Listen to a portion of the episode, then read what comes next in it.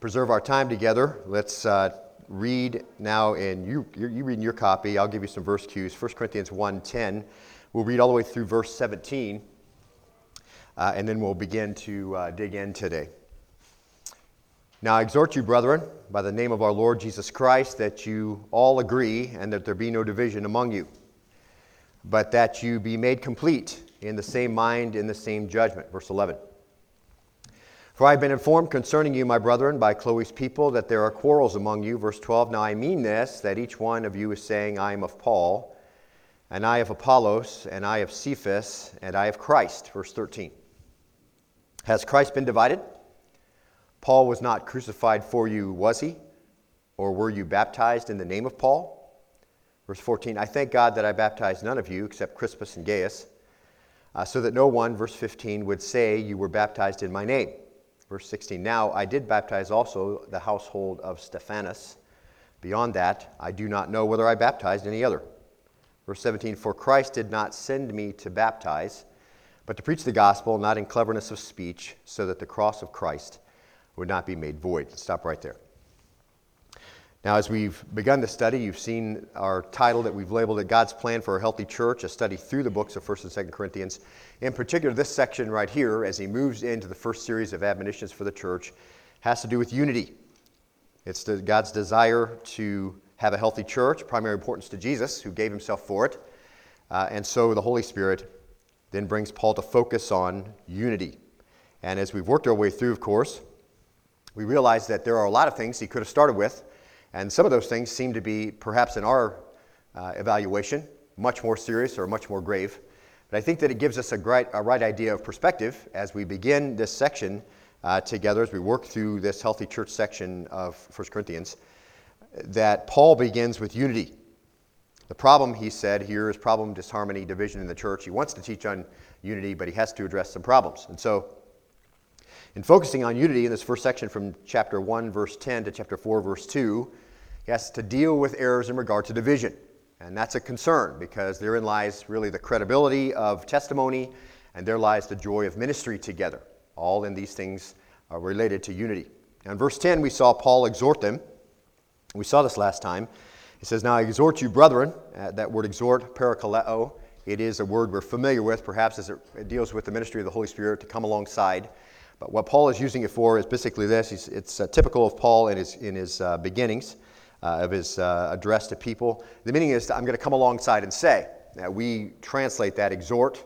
Uh, we can translate that admonish. It's those types of uh, phrases that we understand Paul using when he gets ready to correct.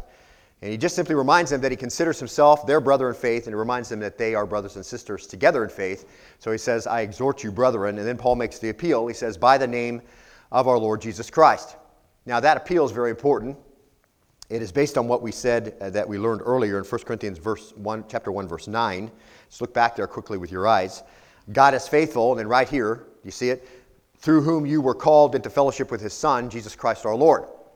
And so Paul then is calling and making his appeal based on what they've already learned, which was uh, the sovereignty of God calls believers into fellowship with Jesus. And the word fellowship talks about a common life and that becomes the premise on which Paul makes his exhortation to unity. It's a very important premise. It is the undergirding of everything he's going to say about unity. And so Paul is saying, first of all, I'm exhorting you on the basis of the name, he says, of our Lord Jesus Christ. And that's really important. Anytime we see in the name of our Lord Jesus Christ, understand that's the great primary reason for proper behavior in the church. The name of our Lord Jesus Christ, that we not bring it into disrepute. So, anything that's called upon the Christian to do. It is the fact that this is what the Lord Jesus Christ desires. So it is in His name and for His sake that we do it. John 14, 15 really makes it very clear, doesn't it? It says, If you love me, you'll keep my commandments. The bottom line is, it's all about the name of the Lord Jesus Christ. It's all about reflecting on Him. And as we saw, whenever you see the term name in relation to the Lord or to God, it means all that He is and all that He wills. So according to Paul now, as he starts with this very important admonition to the church at Corinth, he says, Your Christian life reflects Jesus Christ. We spent a lot of time on that last time. So you take care of that here specifically in your relationship with church people. This church, this local assembly right here, reflects the Lord Jesus Christ inasmuch as it reflects the right relationship between people because that reflects on the Lord. Now, last time we began to look at the specifics of what Paul wants the church at Corinth to do, and every other church, of course, to do. And as I said before, and I'll say this again uh, probably numerous times today, get this cord out of the way, that uh, we're going to take each command separately because they're very important. And with each command are a series of applications, more applications than we can make in the time that we have. So understand, that as I go through, I may not answer your question directly, or I may touch on something that you begin to think about and you have, want some further answers. Let me first of all encourage you to continue to look to the Word of God. Study, cross reference, and as you do that, you're going to be able to come to your answer. And if you don't come to the full answer you'd like, I'd like the uh, opportunity to answer that as we do from time to time with a Q&A session. So just email it to me and we'll include it in our Q&A time because the, the passage here includes so many things that we could talk about. Now look at verse 10 again. Now I exhort you, brethren, by the name of our Lord Jesus Christ, that you all agree. Now, that's key to the idea here in the verse, that you all agree. Literally, it means all say the same thing. Now, we kind of laughed about that last time because we just think about that in reality. Is it possible for everybody in the church to all say the same thing? And uh, what I said was this it doesn't really matter if we don't think it can happen. That's the standard, isn't it? And so, if we're not all saying the same thing as we looked at it last time, and we're going to look at it, review it quickly here, it just means we're not coming up to the standard. It doesn't mean God's lowering it, okay? So, key to the area, do you all agree, all say the same thing? It has to do with what we saw last time is vocalized, what's spoken out loud. Because there's very little more devastating to a church than somebody to vocalize, well, I don't know what they say or I don't know what they teach, but I'm convinced of this. Or uh, I don't know what the church has decided to do, but I disagree. And when that happens, a discord is vocalized and you get people splitting off in little factions, and Paul says that's not to happen. We've got to say the same thing. Now, we made a couple applications from the word, and I'll just briefly touch on them, illustrating what Paul's talking about when he talks about saying the same thing. What do you mean we have to say the same thing? Well, number one, we have to agree to vocalize the same thing doctrinally. When we vocalize, we need to vocalize doctrinal agreement. And we saw a couple of illustrations, Philippians 3:16, a very good illustration of that. Paul says to them, keep on living by the same standard of which we have attained. In other words, he says to the Philippians, look, you know the doctrine you've been taught. Now, all you need to, to do now is behave yourself consistent with that truth. You understand what we've told you, then go ahead. And Paul many times will say, and if you do anything else, the Lord will show you that that's not the way. This is what I teach in every church. So Paul has to deal with this on a regular basis. We also saw from Romans 16, 17, a verse that perhaps more directly related to this issue. It says this Now I urge you, brethren, that's the same opening wording. I urge you, I come alongside you, I admonish you, together with you Keep your eye on those who cause dissension and hindrances, mark this, contrary to the teaching which you learned and turn away from them. Now, of course, we talked about that at length last time. We won't do it again, but just this we're not talking about little shades of, of distinction. But when it comes to major issues, Paul says, when you speak out loud, you all must say the same thing. And then we saw number two, has to do with agreement with leadership. Lord has set up a plan in leadership in the church, and when we vocalize, we need to vocalize agreement with that leadership. And there are, of course, always differences of opinion, as we saw last time, difference of preferences. That's understandable. But whether you have a single elder with deacons who serve the church, like Timothy in Ephesus or perhaps Apollos in Corinth uh, after Paul's departure, or you have multiple elders in a church, if you're going to have a biblical pattern, then you got to have a biblical pattern all the way. And so, bottom line is, uh, there were a number of good illustrations, as we said. Uh, and as a footnote, we said this there's not a lot of scripture in volume in regard to the congregation's role in the church. Most of it is regarding leadership, so that the congregation then, if, if the leadership set up biblically, knows what to do. 1 Thessalonians 5.12 was one of those places. It's in a pretty important verse. It says this, But we request of you, brethren, that you appreciate those who diligently labor among you and have charge over you in the Lord and give you instruction. 13, that after you and that you esteem them very highly in love because of their work, live in peace with one another, encourage the faint-hearted, help the weak, be patient with everyone. We saw that in a biblical model, there are some people who are over you in the Lord. And that means they have the right to make decisions that regard you. And some of those decisions may not be the ones you would have picked.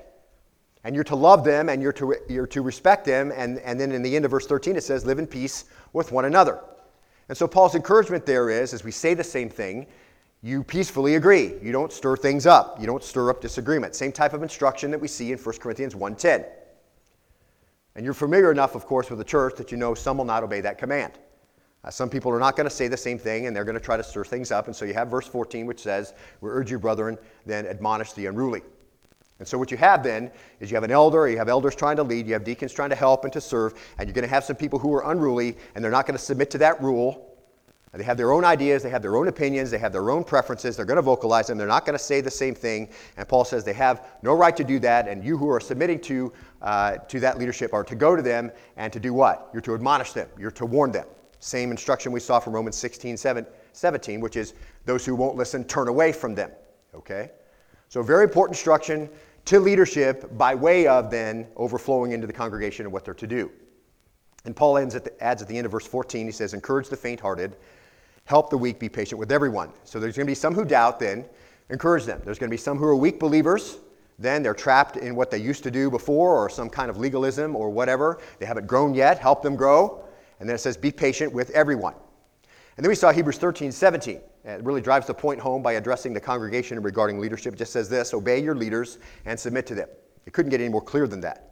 For they keep watch over your souls as those who will give an account. They keep watch. That's what it says.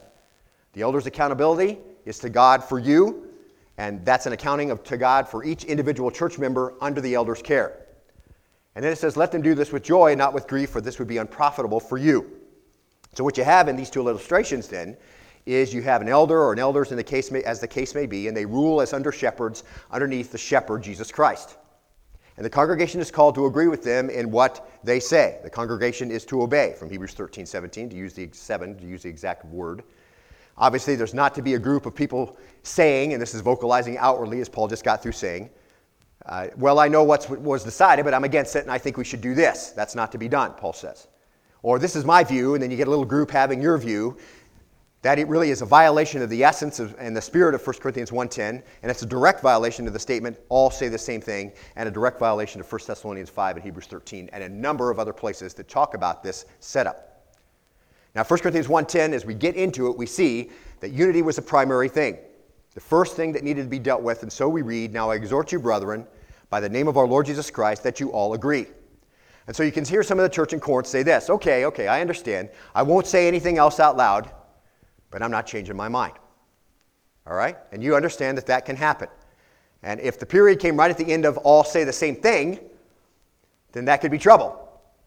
But Paul doesn't stop right there. Now look back at verse 10 and that there be no divisions among you, but you be made complete in the same mind and in the same judgment.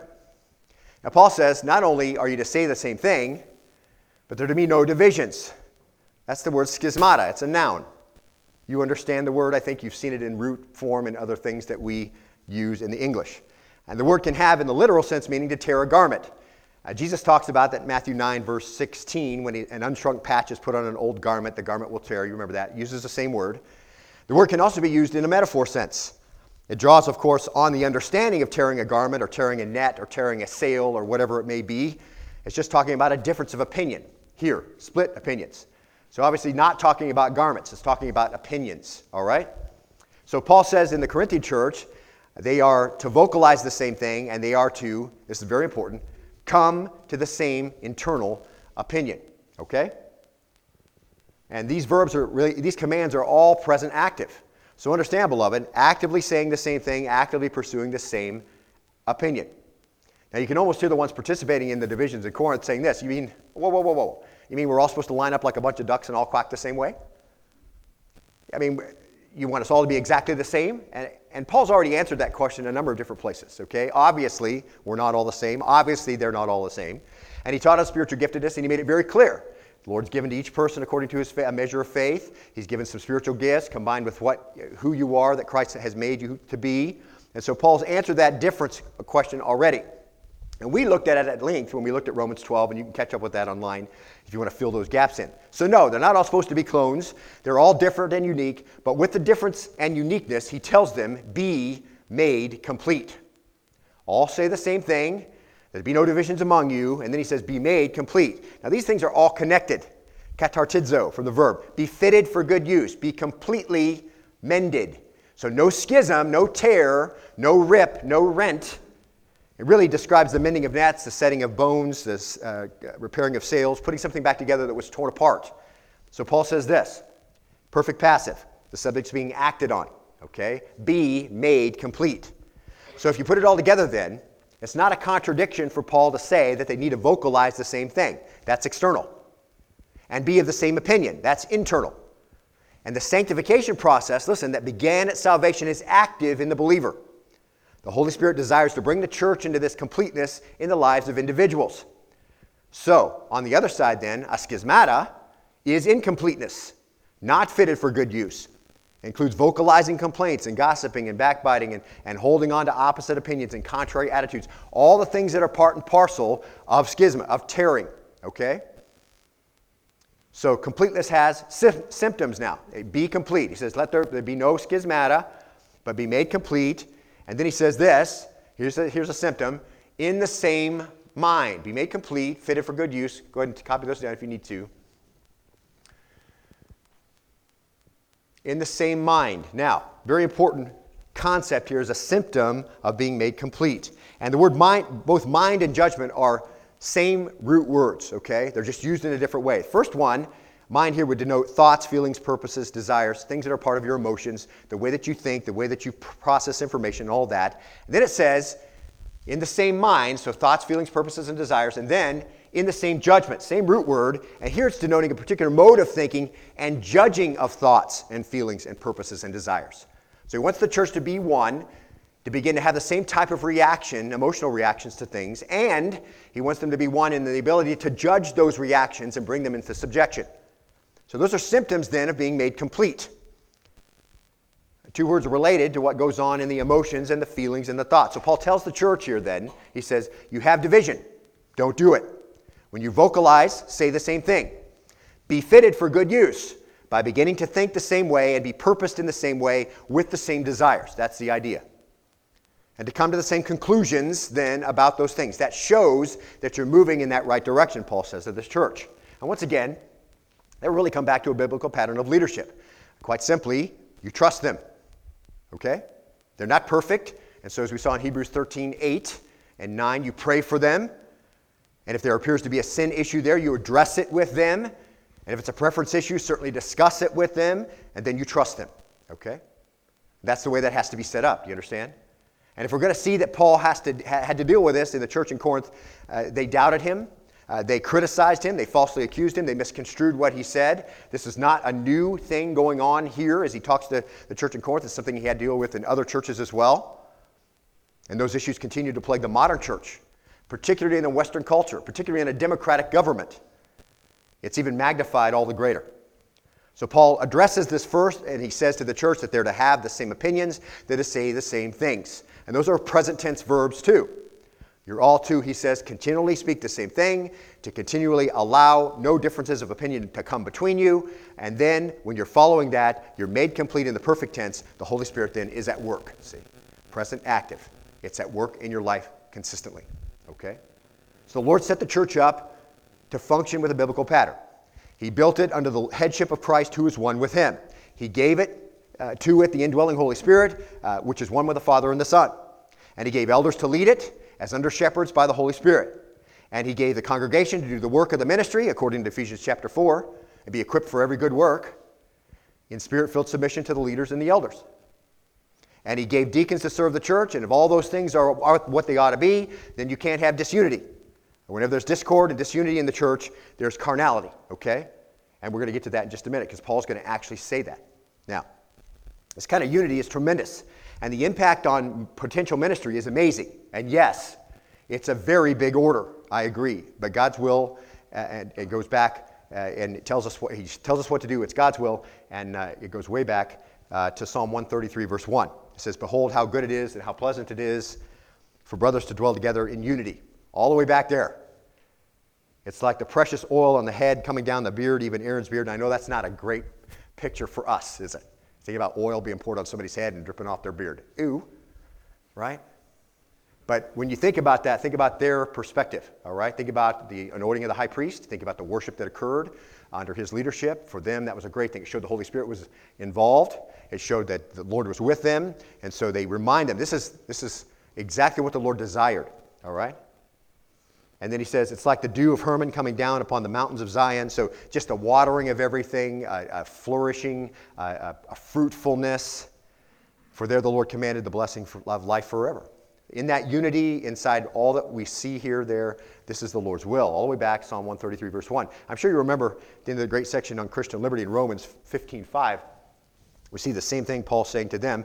Now may the God who gives perseverance and encouragement grant you to be of the same mind with one another according to Christ Jesus. In other words, see, Christ is one, Christ has one mind, Christ has one will, Christ has the same love for everybody, Christ feels the same about everyone else, so should you. Verse 6 so that with one accord, that's internal, okay, you may be with one voice, there it is, external, glorify the God and Father of our Lord Jesus Christ. Same type of teaching expressed in a different way. It's important. Paul brings it to bear as he talks about uh, how the church is to function with one another as he moves into the latter chapters of Romans uh, 15. So he wants the church in Rome to think with one mind, to talk with one mouth. It's tremendously important. And not for our sake, okay? Uh, not for the sake of the ego of the congregation or the ego of the elders, but for the sake of the Lord Jesus Christ. All comes back to Him, His plan. He wants unity in the church, and it's all over the New Testament. The biblical model we saw last week. You go to Ephesians 4, he says this Therefore, I, the prisoner of the Lord, so Paul's speaking of himself, implore you to walk in a manner worthy of the calling which you've been called. What's that look like, Paul? I'm glad you asked. Verse 2 With all humility and gentleness, with patience, showing tolerance for one another in love. Mark this, beloved, verse 3 being diligent to preserve the unity of the Spirit in the bond of peace. Now, I want to draw something very important to your attention. Did you know, beloved, that you cannot create unity in the church? Being diligent to preserve the unity of the Spirit in the bond of peace. Why do I say that? You can't create it because He already created it. And all you can do is destroy it. The unity of the church is already done by the Holy Spirit. Do you understand? And all we can do is mess it up or maintain it. He says, maintain it. Keep the unity. Why? Verse 4 There is one body and one spirit, just as also you were called in one hope of your calling. One Lord, one faith, one baptism, one God and Father of all, who is over all and through all and in all. Beloved, what is implied there? How is it possible that you can have discord? It's already given Unity is already given to the church, and all we can do is mess it up or preserve it. And that's why Paul says, preserve it. Philippians 1:27, great, another great illustration. Only conduct yourselves in a manner worthy of the gospel of Christ, so that whether I come and see you or whether I remain absent, I'll hear of you. What does it look like to conduct yourself in a manner worthy of the gospel of Christ? Well, this, that you're standing firm, mark this, in one spirit, with one mind, striving together for the faith of the gospel, striving together for the faith of the gospel. We're going to get to this in just a minute. The imperative that Paul's going to lay down what's the main thing that we need to keep the main thing above all things, and that's striving together for the faith of the gospel. Not striving against each other, not striving against leadership, not saying, well, I don't care what uh, he says, I want to do it this way, or I don't care what they say, I want to do it that way, or we used to do it this way over here, or a long time ago we did it this way, or in my other church we did it like this, okay? Instead, in one spirit with one mind, striving together. That's the potential, see? God's already set it up this way. All we can do is mess it up. Now, Philippians 2 2, Paul goes on with some thoughts and he says this, and it illustrates our point very well. Make my joy complete by being of the same mind, maintaining the same love, united in spirit, intent on one purpose. And can I tell you that's the joy of any elder that leads a church, okay? Same mind, same love, united in spirit, intent on one purpose. Love everyone alike. Join in the Spirit. The Holy Spirit witnesses through our spirit that we are God's children, so you join together. Intent for kingdom building. Not quarreling, not squabbling, not speaking negatively, not thinking critically. That's what Paul says next to the Philippians. He says this He says, Do nothing, do nothing. He says, Only do this, and do nothing then from selfishness or empty conceit but with humility of mind, regard one another as more important than yourselves. Verse 4 Do not merely look on, out for your own personal interests, but also for the interests of others. You say, as you read that, is it really possible to have that? Yes, I really think that it is. And I really think in this church, more so maybe than any other church where I've pastored, I've seen it in reality. Now, I'm not uh, blind to the fact that there are disagreements from time to time, and I'm sure that's true but it ought not to be. If it's vocal, if it's belligerent, if it's unsubmissive, it ought not to be. Okay? If you have an opinion about something, you need to share it with me. That's the biblical way to go about that. Did you know that? And uh, that's the way God, and if that's the way God's leading, that's what we'll do. And that happens a lot around here, by the way, for which I'm grateful, because there's a lot of spirit-controlled people here. Now back in 1 Corinthians 1.11, look there if you would. Paul wasn't just making all this up, okay? There's always something behind the division and the faction and the gossip in the church. Now look at verse 11. For I have been informed concerning you, my brethren, by Chloe's people, that there are quarrels among you. Let's stop right there. He knew there were some parties, didn't he? That there were some factions there. And this is very simple. Where did he get the information? Well, uh, as every elder enjoys from time to time, at least to know, not to hear, but to know, Chloe, apparently, uh, some prominent person in the Corinthian church who had come to see Paul in Ephesus or had sent some relative or some servant to see Paul. And what they said was is that there were quarrels among the church. There's some undercurrent there, Paul. There's some, there's some factions. And quarrels is the noun eris, really referring, uh, referring to verbal strife. Uh, that is the undertow that always makes its way into conversations when there's division in the heart. And Paul would continue to address this issue on into chapter 3, where he uses the word again. Now, this is very important. Paul's not going to finish talking about this uh, just because we get out of chapter 1, verse 10 through 17. In chapter 3, verse 3, he says, For you are still fleshly, for since there is jealousy and, here's the same word, strife, that, that's the noun eris again, among you, are you not fleshly and are you not just walking like mere men? So Paul just calls it like it is.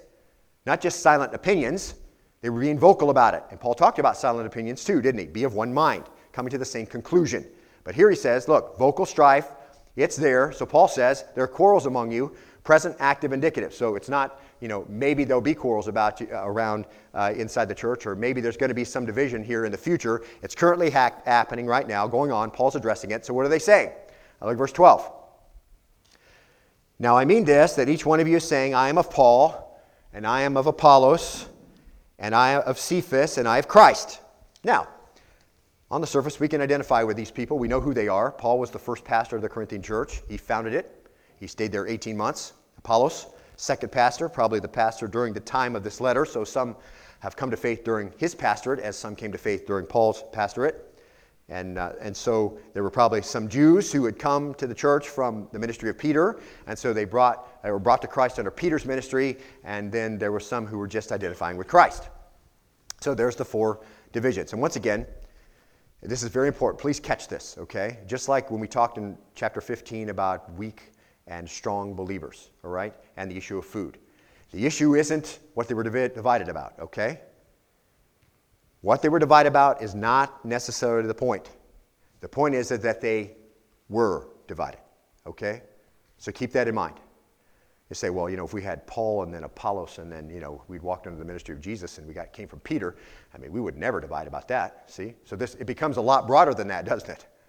It's not that they were divided about Paul, Apollos, and Peter, okay? That's the, not the point. The fact that they were divided. The splitting into groups had nothing to do, listen, with Paul, Apollos, Peter, and Jesus. You can have Paul, Apollos, and Peter and Christ and not have to split into groups. You see? The real problem, Paul says, as we saw from a moment ago in 1 Corinthians 3 3, the problem is this you're still fleshly. For since there's jealousy and verbal strife among you, are you not fleshly and are you not walking like mere men? So he calls it just like it is for the Corinthian believers. Paul tells them, You're walking in the flesh. And it's not even a question, okay? Maybe you're walking in the flesh. Maybe this is the problem. You're in the flesh, okay? Perhaps if you apply this to yourself, you'll see you might be in the flesh from time to time. It just says, You have strife, so you are in the flesh. You see? The division, listen, just illustrates it for him. You got it? He knows they're in the flesh. The fact that there's a division just illustrates that they are, okay? And then this rhetorical question And are you not walking like mere men? And what is the answer? Yes, you're walking just like the unredeemed. The reason they said what they said wasn't because those men were different, and so because of that, things were going on that didn't fit their personal preference. Obviously, that's the case, okay? Obviously, Paul's ministry is different from Apollos' ministry, who's different from Peter's ministry, who's different from Jesus' ministry, okay? And Paul doesn't even address the differences, does he? He doesn't say whose case is what and what this guy says and how he does this. He doesn't go into it, okay? He just says the fact that there are divisions shows that you're walking in the flesh. And it doesn't matter what the division is about. Mark this, okay? The reason there was strife was because they were fleshly and acting like unredeemed people. Paul doesn't even address the difference at all. Because fleshliness is what produces faction, not spirituality. Okay? Fleshliness produces faction, not spirituality. Don't let anybody fool you because faction always comes in the form of spirituality. Okay? And I put that in quotation marks. Everybody seems spiritual when they want to bring a faction. Understand that, beloved? And so I'm sure everybody had perfectly good reasons in Corinth for wanting to be under Paul's ministry or wanting to be under Apollos' ministry or wanting to be under Peter's ministry or that they were of Christ. Okay? And I want you to remember, too, that um, the people who were under Christ probably were right. right? Uh, and Paul doesn't bring them up again. But the problem with the people under Christ was they got pulled into the argument, didn't they? And so they get named. And just to speculate a little bit, okay? Um, it's not Paul's fault, it's not Apollos' fault, it's not Peter's fault or Christ's fault. It's the fault in doing the division to begin with and just identifying with the unredeemed. And just to speculate a little bit, Paul was the founder. Uh, some perhaps were identifying with Paul. Uh, they liked Paul. They liked the fact that, you know, in writ- written form he was very strong, and, and then when he was there, he was very uh, humble or whatever. And perhaps then some were identifying uh, with Paul or with Apollos, and, and he was polished and eloquent, and, as opposed to Paul, who was not polished and eloquent. And so maybe they liked Apollos better, and so they identified with him. And some perhaps were saying, you know, yes, but Peter was one of the original 12, you know, and he was from Jerusalem. He knows Judaism, so, you know, I'm of Peter. You know, he knows a lot more about the whole picture than other, the other two guys do, and maybe some of the Jewish people identified with him, and, and then some others came along and that we're of Christ. And in a sense, like I said, these folks probably were right because they ne- he never mentions the Christ party again. Uh, the Christ party had the right idea. They should have belonged to Christ. Now, there's unity there, but they turned the belonging to Christ into a faction in the group, and so they got involved in the fight, so Paul brings them in into the admonition. And maybe they were saying, hey, we don't need human teachers. We just follow Christ, you know, and there's people like that today. You know, I don't go to church anywhere. I just open my Bible, let Christ speak to me, okay? So that's still available if you want to you know, buy into it. So Paul just mentions the rest of them and even though the topic of the division uh, wasn't the issue, he still has to address, to address it because no matter how fleshly it was to divide, for whatever reason, he still has to deal with it. And that, no doubt, was painful to Paul because people who are fleshly say fleshly, harmful, hurtful things. Okay, and every elder who's ever served understands that. If people are fleshly and they're divided, they'll also be uh, very uh, candid and just say whatever that comes into their mind. So these parties that Paul has to deal with are probably hurting him, and we see later that they actually do, and he says some of the things that were said about him. But just by way of application, and once again, beloved, there's so many we can't cover them all. Uh, this can happen in a church, and it usually what causes splits, people have the splits, but usually have somebody or a couple of somebody's directing it. Okay, there's always somebody who's at the catalyst of making this happen, keeping it stirred up all the time, keeping the, the comments going or whatever. And Paul's going to call some of them out as he goes through the book of Corinthians. So uh, when Paul commanded them to all say the same thing, and we illustrated that from Scripture two weeks ago as it relates to doctrine, he says, you know, let, uh, let's say a person over here begins to teach a doctrine uh, contrary to what everybody else has agreed to teach. Well, pretty soon, uh, some people begin to identify with him and say, yeah, that's good. Oh, yeah, I like that. No, I, I like that. That's what I'm going that's what I'm going to follow. Okay? That's great. And you got this little group over here, you know, see, and, and this, maybe the disagreement isn't on the deity of Christ or, or the inspiration of Scripture or the sovereignty of God or, or whatever, okay? Maybe the disagreement's on a particular interpretive thing, but it's in disagreement with something that everybody else has agreed to teach. Well, pretty soon you've got these, these people latching on and you've got created this little separate entity over here, okay? That's the issue. That's also why we looked at this uh, several illustrations of saying the same thing in regard to leadership. And maybe there's somebody who says, well, you know, they decided this, but I think we ought to do it this way. Okay, and so you're going to have a few people say, yeah, oh, yeah. And, and it's presented in a spiritual manner, and, and someone would undoubtedly say, well, you, sure, you're right. Yeah, you're right. Absolutely. We certainly should be doing it that way. Just remember that that kind of identification, okay, that kind of uh, expression of fleshliness is, is, is an expression of being carnal, okay?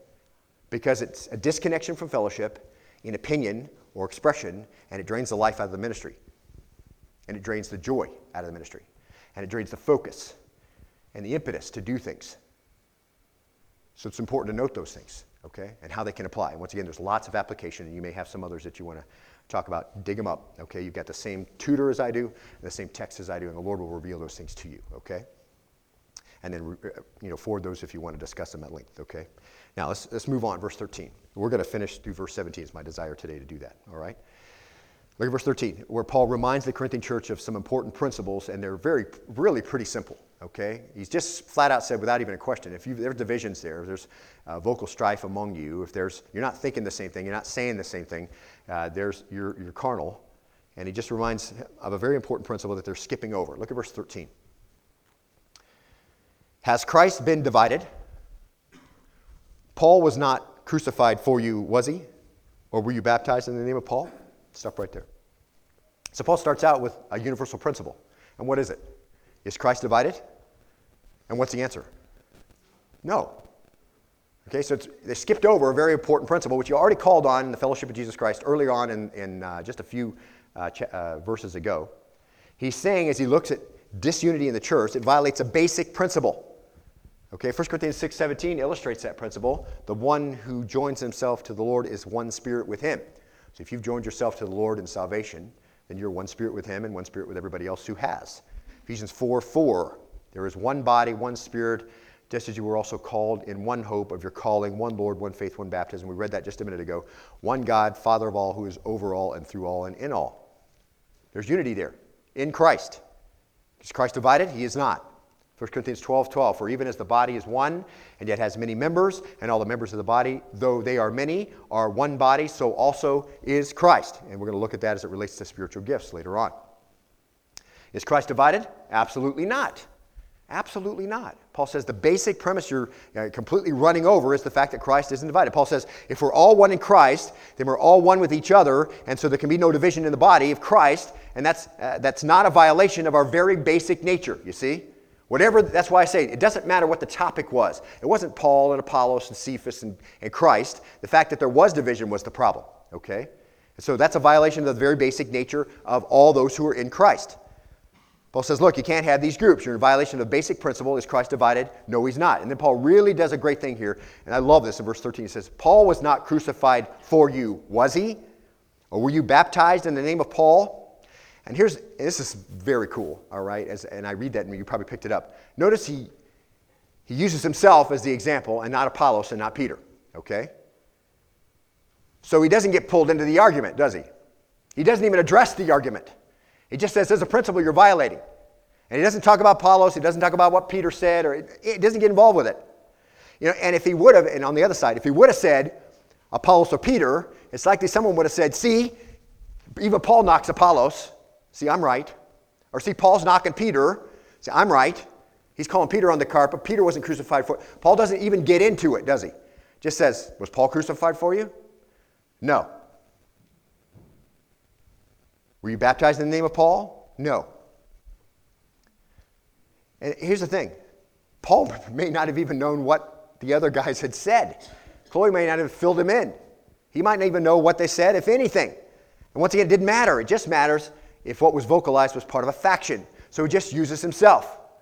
Are you going to stand up and say I was a sinner until Paul died for me? Your union isn't with me, it's with him. He's the one. Okay? And once again, just to apply this, if the under, undercurrent in the church, it's always started and carried on by someone from, you know, it's a different someone usually, but from time to time it's someone, okay? And if, you, if Paul comes into the situation then, okay, do you think it's safe to say Paul would say was, you fill in the gap, okay, whoever you know, over the past in your time in church. This person who always had some undercurrent, something that he disagreed with or she disagreed with about what was going on, Paul would say, Was this person crucified for you? And that really makes it bad, doesn't it? That's like, ooh, I don't, I don't want my name in, that, in, those, in those brackets. No, they weren't. Because that's Paul's point. It's not what, what they said, all right? The fact that they said it out loud, the fact that they thought it and continued to think it in opposition to what leadership said or whatever was going on, that's the problem. Was this person crucified for you? No. Were they baptized? Were you baptized in the name of this person? No. It becomes really sticky then when it gets real, okay? Paul just brings them back to the basic principle. He asks, Who's the head of the church? And what's the answer? Christ. To whom is your allegiance? What's the answer? Christ. How does Christ minister through the church? Through godly leaders and submissive congregations. When you're disconnected, you're in violation of the unity that's in Christ. You see, the principle does not allow for, for this unless you're going to violate the principle, you see. It's just unity in Christ. You violate the principle, then you begin to walk there in a fleshly manner. That's what Paul says in 1 Thessalonians 5.14. We urge you, brethren, admonish the ruling. See? You have an elder or an elders trying to lead. You have deacons trying to serve and help, and you're going to have some people who are unruly. They'll not, that means they just won't submit to the rule. They won't submit to the leadership. They have their own ideas, they have their own opinions, they have their own preferences. They're vocalizing them, they're not saying the same thing, they're not thinking the same thing, they're not coming to the same conclusions. Okay, just, just fall, all of them fall into the same category. It doesn't matter what the topic is, okay? Paul says they have no right to do that, and you who are submitting are to go to them and do what? Admonish them, warn them. Romans 15, 16 says to turn away from them. And that's what he's trying to do right here in the church in Corinth. So it's a pretty practical instruction, and it falls right in line with everything else Paul has said. Now let's go to the one thing that Paul refocuses them on, the imperative, the essential thing. And we've seen it already in some of our illustrations. So I think you know where we're going. Verse 14, look there. I thank God that I baptized none of you except Crispus. Now, that was the first ruler of the synagogue and, and the one who he stayed with. Remember, Paul says, I'm done with you Jews. And he walks down the street to the first house on the left and goes in there and stays 18 months. All right, so it must have really been irritating to the Jews in the synagogue. So, this is Crispus. He baptized Crispus. and Gaius. And uh, we're not sure who this is. There are a number of different options. It's really not important for today's discussion. Uh, but Gaius in the church, somebody they would know, okay? Verse 15, so that no one would say, You were baptized in my name. Paul says, I know my main concern, okay? And it's not baptizing people. So that no one would say that I baptized them to make them my followers. And just as a footnote, that was pretty common in New Testament practice. If you remember, Peter in Cornelius' house, he just commanded them to be baptized, didn't he? He didn't go and baptize them himself. And John tells us that Jesus didn't baptize anybody either, but he told everybody to be baptized and gave his disciples uh, that option, and, and of course, it's carried right on. So, see what he's thinking? He purposely let somebody else do it so they wouldn't identify with him. He wasn't trying to build a party around himself, so he reminds them of that. Listen, the basic premise you're overlooking is that Christ isn't divided. So if there's division, then you're not in fellowship with Christ. And the second part is listen, that's not the main thing anyway, okay? Whatever you're arguing about, whether they baptized you or whatever the faction was, it doesn't matter. And uh, they can't accuse him of building a party around himself. And then it's like he's sitting there, and then I love this. He, he's dictating this letter. Uh, you know, someone else is writing it down, and something else comes to his mind, okay? He didn't remember that he baptized, you know, another person. So it shows how accurate than he wants to be. And of course, he doesn't want to hurt anybody's feelings, you know. Uh, if Paul doesn't remember he baptized someone, even though it wasn't important, so he's going to say, well, he must not really love me because he doesn't remember he even baptized me, you know, that kind of thing. So Paul remembers something else, okay? And so the Holy Spirit brings it to him. Look at verse 16. So he's riding along. He says, he, He's the people I baptized. You know, I baptized Crispus and Gaius. And then all of a sudden it's like, Whoa! Oh, now, I did baptize also the household of Stephanas, okay? Uh, that, beyond that, I don't know whether I baptized anybody else. So, some hurt feelings, obviously, probably if there's factions, they'll, they'll just fall right in with that. Oh, he doesn't remember he baptized me. Well, he doesn't remember, okay? Now, I think this is important that he almost forgot. Uh, let's see, you know, besides that, you know, I can't think of anybody else. And in case you were thinking, you know, Bible writers are supposed to know everything, this gives us an insight on inspiration. I'll just say this as a footnote, okay, really quickly. Biblical inspiration, mark this, ensures infallibility of the author, not his omniscience. Okay? So Paul could say, I don't remember if I baptized anybody else. It just shows the honesty that's there, okay? Paul's not pretending to know everything. He just carries carried along by the Holy Spirit, and he writes down what he what he knows and how the Holy Spirit directs him to write. So this is what the Holy Spirit wanted him to put down. He says, I baptized Crispus, I baptized Gaius, uh, the household of Stephanas, and uh, let's see, I can't think of anybody else. And that's what the Holy Spirit wanted him to say, and so that's the conclusion of his memory. So in essence, he says, you know, I'm glad I didn't because, you know, somebody would have accused me of, you know, making a party after myself, and, and that's not the essential thing. And then we see what is the essential thing in verse 17, and with this we're going to close. All right, look at verse 17. For Christ did not send me to baptize, but to preach the gospel, not in cleverness of speech, so that the cross of Christ would not be made void. Let's stop right there. And that's what we saw was the result of unity in Philippians 1:27, standing firm one spirit with one mind.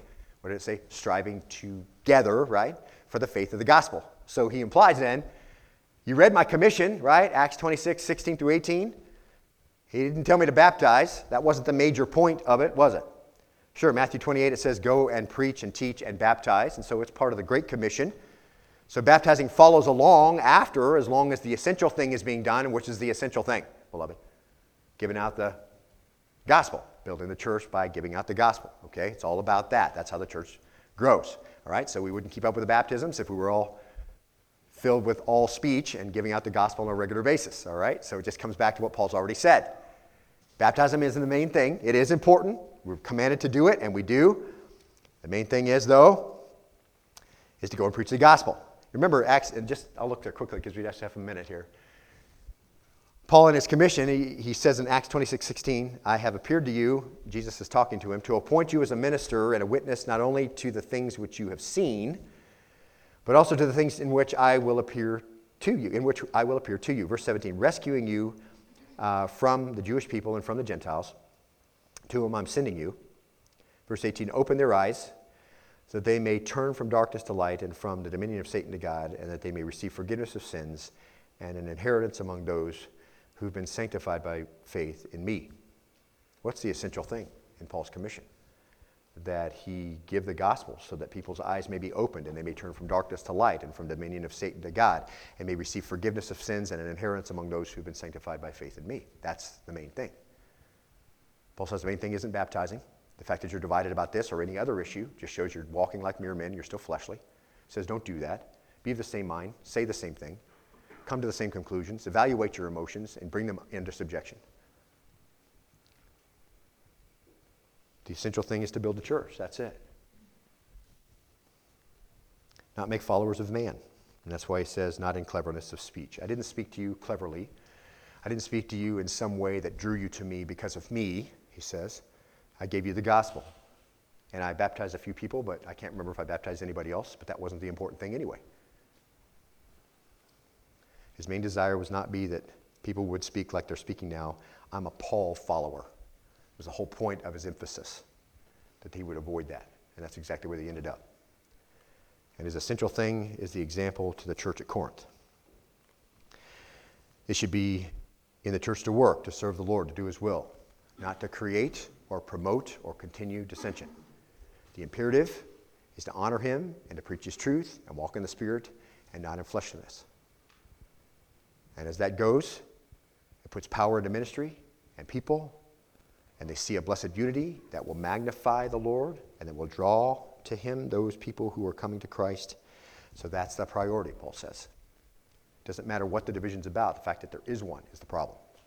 The fact that you're not saying the same thing, the fact that you're not speaking the same thing, the fact that you're not coming to the same conclusions, that you're not bringing yourself in to be made complete, to be acted on by the Holy Spirit, bringing you into subjection. And it could be our prayer that it may be true of this church, to, uh, beloved, as it, Paul wanted it to be true of the church in Corinth, that we are one with him in what we say and what we think, that he may be honored. That's our desire. Let's bow in prayer and be dismissed together. Father, we thank you today for an opportunity to be in your word. We thank you for being able to cover this uh, portion of Scripture as Paul begins his interaction with this church, and he starts with this most important thing. Course, as we evaluate it, perhaps we would evaluate it immorality or, you know, taking each other to court or, you know, not understanding true faith or whatever as more important. Paul starts here. For here's where the testimony of the church lies. Here's where the joy of the ministry resides. Here's where a unity and a oneness of mind can produce great results in big or small churches. But those who are spiritual, those who understand what your word says, are going to have to rein in those who don't. And Lord, I pray as you accomplished your will, no doubt, in the church in Corinth, you will accomplish your will in every church that reads these passages and understands what they say. It is our desire that we not be divided, that Christ is not divided, and so we won't, don't want to uh, violate the basic principle that starts this whole understanding of what true unity is. Thank you for the joy of serving here. Thank you for the many who are so faithful who submit and come under authority and find ministries and work under the radar and just do the things that uh, bring about the kingdom purposes. Thank you for uh, groups that went out yesterday with Awana kids and, and took them home and encouraged them and blessed them and, and uh, built disciples. And thank you for those who meet on off days and, and are counseled and, and discipled. And thank you for those who teach even small, small groups and don't despair but bring the gospel clearly and bring the word clearly so that people can grow. And thank you for all those things.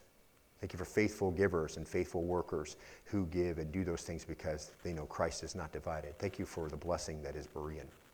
I pray that you'll encourage us all the more to do these things as we see the day approaching. And we give you praise today. And all God's people said, Amen.